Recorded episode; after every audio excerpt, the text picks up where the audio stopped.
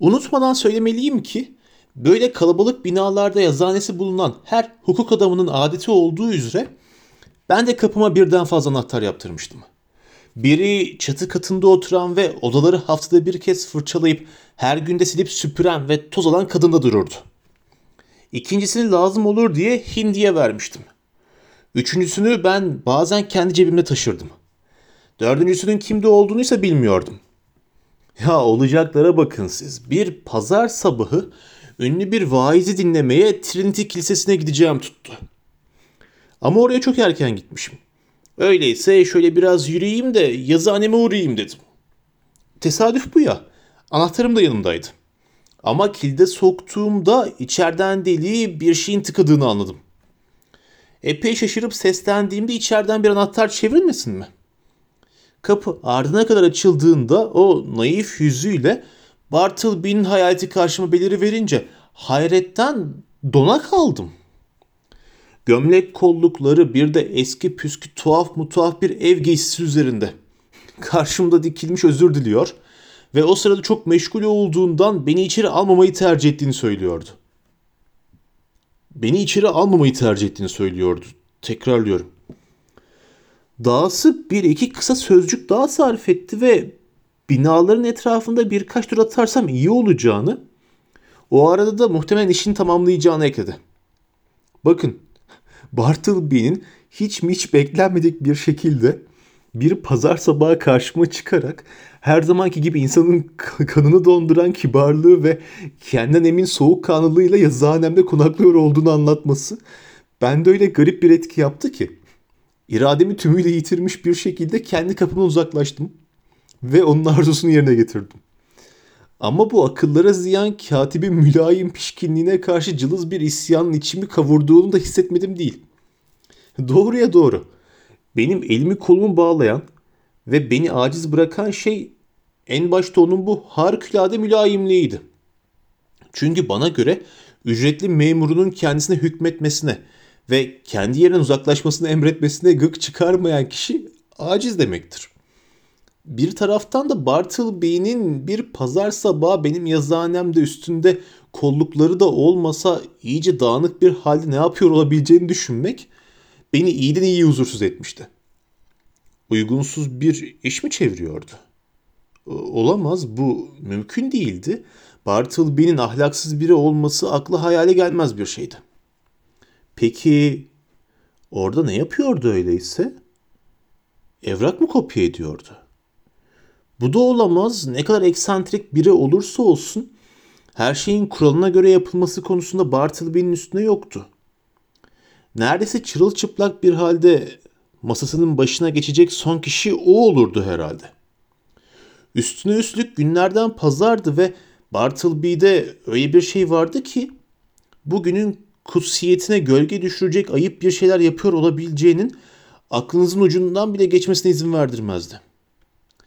Yine de içim rahat değildi. Dayanılmaz bir merakla nihayet kapıya geri geldim.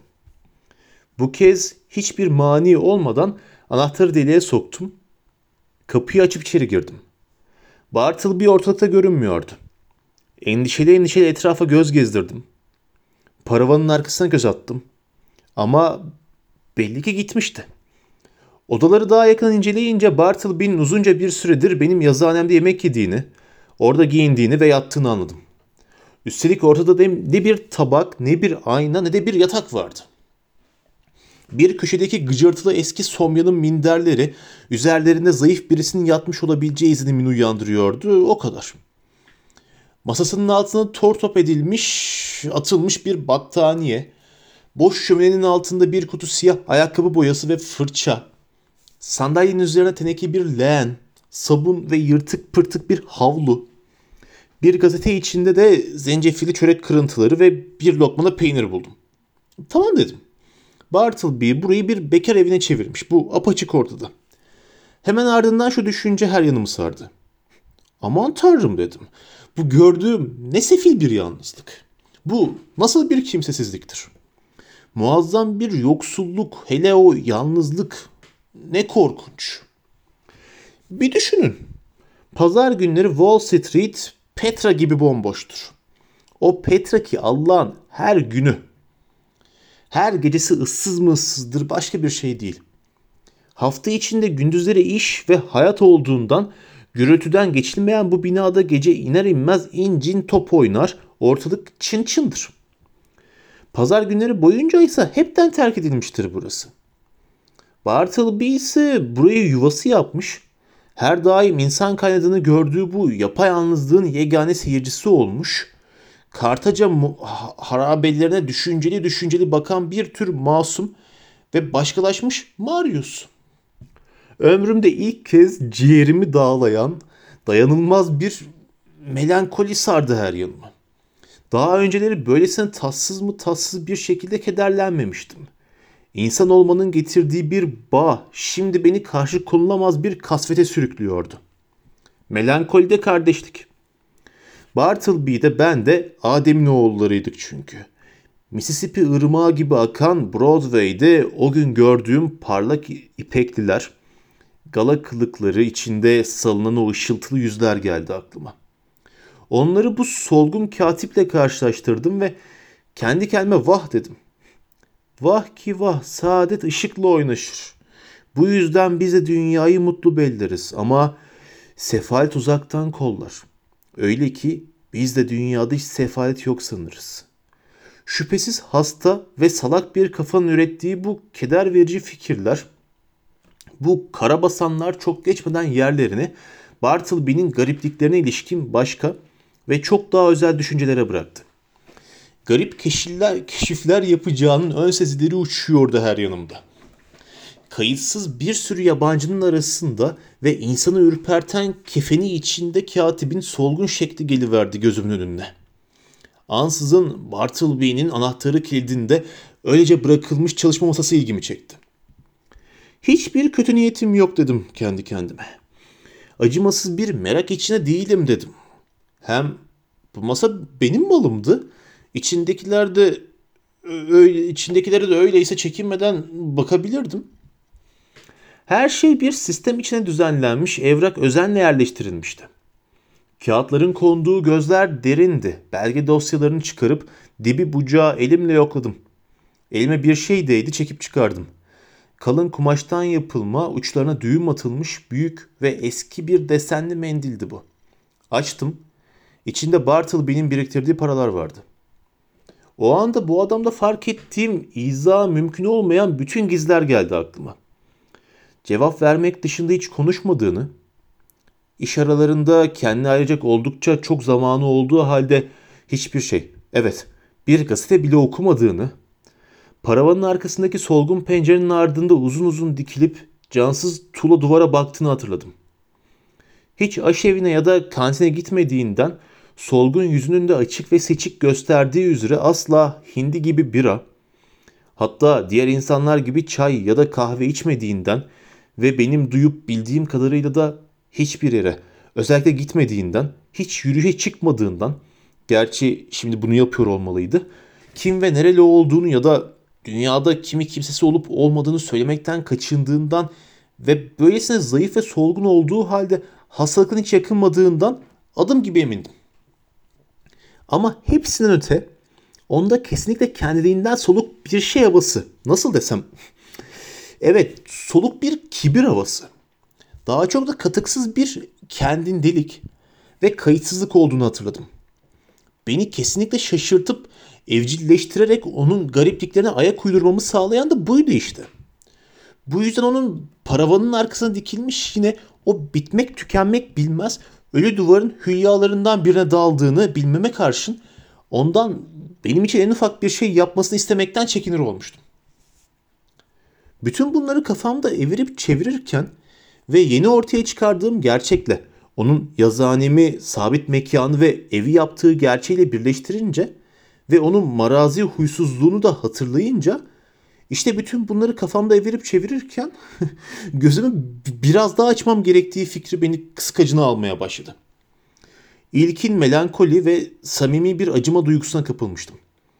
Ama Bartleby'nin yalnızlığı hayal gücümle nasıl da büyüdükçe büyüdüyse artık melankoli o ölçüde korkuya, acıma duygusu da tiksintiye bıraktı yerine. Sefalet fikrinin ya da görüntüsünün bir noktaya kadar bizim en içten şefkat duygularımızı uyandırdığı öyle doğrudur. Ve bu da öyle korkunçtur ki her kim bunun insan kalbinin değişmez ve içkin özelliği olduğunu iddia ederse yanılır. Bu duygu daha çok ölçüsüz ve doğuştan gelen bir hastalığa çare bulmaktaki belli bir umutsuzluktan kaynaklanır. Hassas biri için acımak nadiren acı vermez. Ve böyle bir merhametin nihai bir çözüme götüremeyeceği de nihayet anlaşıldığında sağduyusu insana bu duygudan yakasını sıyırmayı buyurur. O sabah gördüklerim. Kadip'in içkin ve onulmaz bir hastalığın kurbanı olduğuna beni inandırmıştı. Vücuduna merhem bulabilirdim ama ona acı veren bedeni değildi, acı çeken onun ruhuydu. Ruhuna ise ben ulaşamıyordum. Trinity Kilisesi'ne gitmek amacıma o sabah nail olamadım. Her nedense gördüklerim beni şimdilik kiliseye ibadet etmek, ibadete gitmekten alıkoyuyordu. Aklım fikrim Bartleby'ye ne yapacağımdayken evin yolunu tuttum. Nihayet şu kararı aldım. Ertesi sabah geçmişi hakkında sakin sakin belli sorular soracaktım. O da cevap vermekten açıkça ve çekinmeden kaçınacak olursa yapmamayı tercih edeceğini tahmin edebiliyordum çünkü. O zaman ben de ona olan borcumu ödeyecek ve de üstüne 20 dolar da fazladan verecek. Sonra da onun hizmetlerine artık ihtiyaç kalmadığını söyleyecektim. Ona başka herhangi bir şekilde de yardım edebileceksem bunu yapmaktan mutluluk duyacağımı, özellikle memleketine her neresiyse dönmek isterse masrafları seve seve karşılayacağımı da ekleyecektim. Dahası memleketine vardıktan sonra başı ne zaman dara düşerse ondan gelecek bir mektup kesinlikle karşılıksız kalmayacaktı. Ertesi sabah oldu. Bartleby diye kibarca seslendim paravanın arkasına. Cevap yok. Daha da nazik bir tonla Bartleby dedim. Buraya gelin. Sizden yapmamayı tercih edeceğiniz bir şeyi yapmanızı istemeyeceğim. Sadece sohbet etmek istiyorum sizinle. Bunun üzerine usulcu ortaya çıktı. Söyler misiniz Bartleby? Nerede doğdunuz siz? Yapmamayı tercih ederim. Peki bana kendiniz hakkında herhangi bir şey anlatır mısınız? Yapmamayı tercih ederim. Fakat benimle konuşmamak için mantıklı ne gibi bir mazeretiniz olabilir? Dostunuzum ben. Kendimi öyle görüyorum. Ben konuşurken yüzüme bakmıyordu ama bakışlarını o sırada oturduğum yerin tam arkasında başımın yaklaşık 15 santim üzerine duran çiçeği robüstüme dikmişti. Oldukça uzun bir süre bekledikten sonra cevabınız nedir Bartleby dedim. Bu sırada yüzü hala kas katıydı. Sadece kanı çekilmiş ince dudaklarında belli belirsiz bir kıpırtı vardı. Şimdilik hiç cevap vermemeyi tercih ediyorum dedi ve zaviyesine çekildi. Biraz yumuşak başlıydım kabul ediyorum. Ama bu seferki tavrı tepemi tam attırdı. Bu ters tavrında gizliden gizliye sakin bir aşağılama olduğu gibi gösterdiğim inkar edilemez iyi niyetimi ve ona düşkünlüğümü de hesaba katarsanız yaptığım nankörlükten başka bir şey değildi. Oturup ne yapmam gerektiği konusunda yeniden düşüncelere daldım. Davranışı karşısında iyice alçalmış olduğumdan yazaneme girerken onu kovmaya karar vermiştim. Ya gelin görün ki garip ama gerçek batıl bir şeylerin beni can evimden vurduğunu hissettim. Bu his amacım doğrultusunda hareket etmemi yasaklıyor ve insanoğlu insanın en yalnızı bu adama tek bir kötü kelime daha telaffuz etmeye yeltenirsem beni alçak bir hain ilan edeceğini söylüyordu. Sonunda dostça bir tavırla sandalyemi paravanın arkasına, onun yanına çekip oturdum. Bartleby peki geçmişinizi boş verin. Ama bir dostunuz olarak sizden istirham ediyorum. Bu büroyu kullanma kurallarına uyunuz. Hadi belgeleri yarın ya da ertesi gün gözden geçirmeye yardımcı olacağım deyin şimdi. Uzun sözün kısası bir iki gün içinde birazcık olsun mantıklı olmaya başlayacağım deyin. Deyin şunu Bartleby hadi. Şimdilik birazcık mantıklı olmamayı tercih ederim dedi. Ölgün ve mülayim sesiyle. İşte tam bu sırada katlamalı kapılar açıldı ve cımbız bize doğru geldi. Her zaman olduğundan çok daha ağır bir hazımsızlık yüzünden hiç olmadığı kadar kötü bir gece geçirmiş gibiydi. Bartleby'nin son söylediklerini duymuştu. Demek tercih etmiyorsun ha? dedi cımbız. Dişlerini gıcırdatarak. Sonra da bana dönüp sizin yerinizde olsam efendim onu öyle bir güzel tercih ederdim ki. Bu inatçı katıra tercihler verirdim efendim. Allah aşkına söyleyin efendim. Bu sefer neymiş yapmamayı tercih etti? Bartleby'nin kılı bile kıpırdamadı. Bay Cımbız dedim. Ben sizin şimdilik çekilmenizi tercih ederim. Son zamanlarda her nasılsa bu tercih kelimesini istemeye istemeye de olsa ulu orta kullanma alışkanlığı edinmiştim. Ya katiple temasımın çoktan ve ciddi bir şekilde ruh sağlığımı etkilemiş olduğunu düşünmek bile içimi ürpertti. Daha ne çok ve ne derin kusurlar ortaya çıkacaktı kim bilir. Bu endişe çok geçmeden beni ivedi olarak kararlı önlemler almaya itiyordu. Cımbız canı sıkkın, yüzü asık dışarı çıkarken hindi saygıda kusur etmemeye çalışarak efendice yaklaştı. Affedersiniz efendim ama dedi. Dün Bartleby'yi düşünüyordum da burada da söyleyeyim diyorum. Bence şöyle iyi cins bir biradan günde bir litre içmeyi tercih etseydi bu onu iyileştirir. Hem de belgelerini gözden geçirmesine yardım ederdi. Demek kelime sana da bulaşmış dedim biraz heyecanlanıp. Affedersiniz efendim ne kelimesi diye sordu Hindi. Kendini paravanın arkasında sıkıştıracak bir yer bulmaya çalışarak. Bunu yaparken de katibe çarpmama neden oldu. Ne kelimesi efendim? Burada beni yalnız bırakmanızı tercih ederim, dedi Bartleby. Özel bölmesine doluşmamız gücüne gitmiş gibi. İşte bu kelime hindi, dedim. İşte bu. Ha tercih mi? Evet ya tuhaf kelime. Ben kendim hiç kullanmam. Fakat efendim dediğim gibi eğer onun tercihi hindi diye kestim sözünü. Lütfen çekilir misin artık? Hay hay efendim hay hay. Öyle yapmamı tercih ediyorsanız. O köşesine çekilmek üzere katlamalı kapıyı açınca cımbız göz ucuyla bana bakıp bir belgeyi mavi mi yoksa beyaz bir kağıda mı çekmesini tercih edermişim onu sordu. Tercih kelimesini özellikle vurgulamamaya özen göstermişti. Ya bu kelimenin ağzından kendiliğinden dökülüverdiği aşikardı. Benim ve katiplerimin başını olmasa da dilini bir ölçüde döndürmüş bu çılgın adamdan kurtulmam şart diye düşündüm kendi kendime. Ama yol verme işinde aceleci davranmasam daha akıllıcı olurdu. Ertesi gün Bartleby'yi hiçbir şey yapmadan öylece penceresinde ölü duvar hülyasına dalmış gitmiş buldum. Neden yazmadığını sorduğumda artık hiçbir şey yazmak yok diye karar aldığını söyledi. Hoppala yine ne oldu sırada ne var ha diye bağırdım. Artık hiçbir şey yazmak ne demek? Artık yok. Peki neymiş sebebi? Sebebini kendiniz görmüyor musunuz? diye karşılık verdi kayıtsızca. Dikkatli dikkatli yüzüne baktım ve gözlerinin cam gibi göründüğünü ve ferini iyice yitirdiğini fark ettim. Birden benimle çalışmaya başladığının ilk birkaç haftasında karanlık penceresi önünde eşi görülmemiş bir çabayla canını dişine takıp durmadan yazmasının gözlerini geçici olarak bozmuş olabileceği aklıma geldi. Bu hali bana çok dokundu. Onu teselli etmeye çalıştım. Bir süre için yazı yazmaktan elini eteğini çekmekle ne kadar akıllılık ettiğine işaret ettikten sonra bu fırsatı iyi değerlendirip açık havada biraz egzersiz yapmasını ısrar ettim. Böyle bir şey yapmadı tabii ki. Yapar mı? Bundan birkaç gün sonra diğer katiplerim daha gelmediği için ve bazı mektupları da bir an önce postaya vermek zorunda olduğumdan yapacak başka bir şey olmayan Bartleby mutlaka biraz daha müsamahalı davranır da mektupları postaneye götürür dedim. Yine de istemeye istemeye de olsa kendim gittim. Günler günleri kovaladı. Bartleby'nin gözlerine birleşme oldu mu, olmadı mı? Bir şey diyemeyeceğim. Görünen o ki iyileşmişlerdi. Ama ben gözlerin nasıl oldu diye sorduğumda cevap vermek lütfuna bile katlanmıyordu. Her halükarda artık yazı yazmıyordu. Benim ısrarlarımı sürdürdüğümü görünce sonunda yazıcılığı hepten bıraktığını bildirdi. Ne? diye bağırdım. Farz et ki gözlerin tamamıyla iyileşti.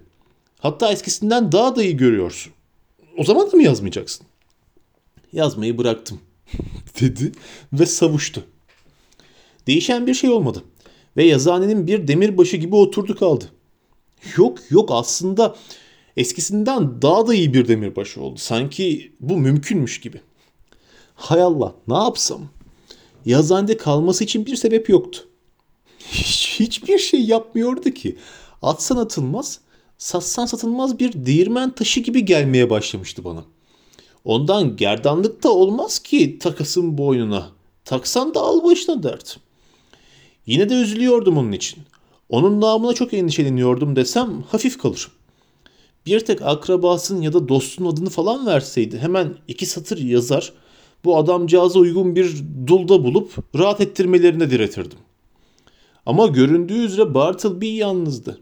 Şu koca evrende yapayalnızdı. Atlantik'in orta yerinde enkaz gibi bir şey. Gel gör ki zamanla iş güç derken başka zorunluluklarla ilgili düşünceler aklıma fikrime hükmetmeye başladı. Elimden geldiğince kibar olmaya özen göstererek Bartleby'ye 6 gün içinde büroyu kayıtsız şartsız terk etmesi gerektiğini söyledim. Bu arada önlemimi alıp kalabileceği bir yer bulması konusunda da uyardım onu. Taşınmak için ilk adımı o atacak olursa ona yardımcı olacağımı söyledim. Beni terk ederken de Bartleby diye ekledim hatta. Elin öyle boş gitmeyeceksin merak etme. Unutma sakın. Şu an itibaren tam 6 günüm var. Bu süre bitince paravanın arkasına bir göz attım ve ne görsem beğenirsiniz. Bartleby tabii. Düğmelerimi ilikledim. Sakin olmaya çalıştım ve yavaşça ona yaklaşıp omzuna dokundum. Zamanı geldi dedim. Artık burayı terk etmelisin. Kusura bakma. Paranı da al ama gitmen lazım. Arkası bana dönük. Yapmamayı tercih ederim diye karşılık verdi. Gitmelisin dedim. Ses çıkarmadı. Bu adamın sıradan dürüstlüğüne sınırsız güvenim vardı. Gömleğimin ceplerini düğmelemek gibi konularda çok özensiz olmaya meyilim yüzünden yerlere dikkatsizce düşürdüğüm bozuk paraları sık sık bana getirirdi. Bu yüzden aşağıda anlatan olaylar pek de olağan dışı sayılmamalı. Bartleby dedim. Hesaba göre sana borcum var. Al sana 32 dolar. Fazladan 20 de senin. Buyur lütfen. Deyip banknotları ona uzattım. Ama kılını bile kıpırdatmadı. O zaman buraya bırakıyorum deyip masanın üzerindeki bir kağıt ağırlığının altına koydum paraları. Şapkamı, bastonumu alıp kapıya doğru yürürken sükunetle ona doğru dönüp eşyalarını yazandan çıkardıktan sonra tabii kapıyı da kilitlersin Bartleby. Senden başka herkes yarın gelmek üzere gitti. Ha bir de zahmet olmazsa anahtarı paspasın altına koy ki sabahleyin alabileyim dedim. Seni bir daha göremeyeceğime göre hoşça kal. Bundan sonra da yeni yerinde sana yardım edebileceğim bir durum olursa bana mektup yazıp danışmaktan çekinme. Elveda Bartleby. Yolun açık olsun. Tek bir söz bile etmedi. O da olmasa bomboş denecek odanın ortasında harap bir tapınağın son sütunu gibi sessiz ve ıssız kala kalmıştı.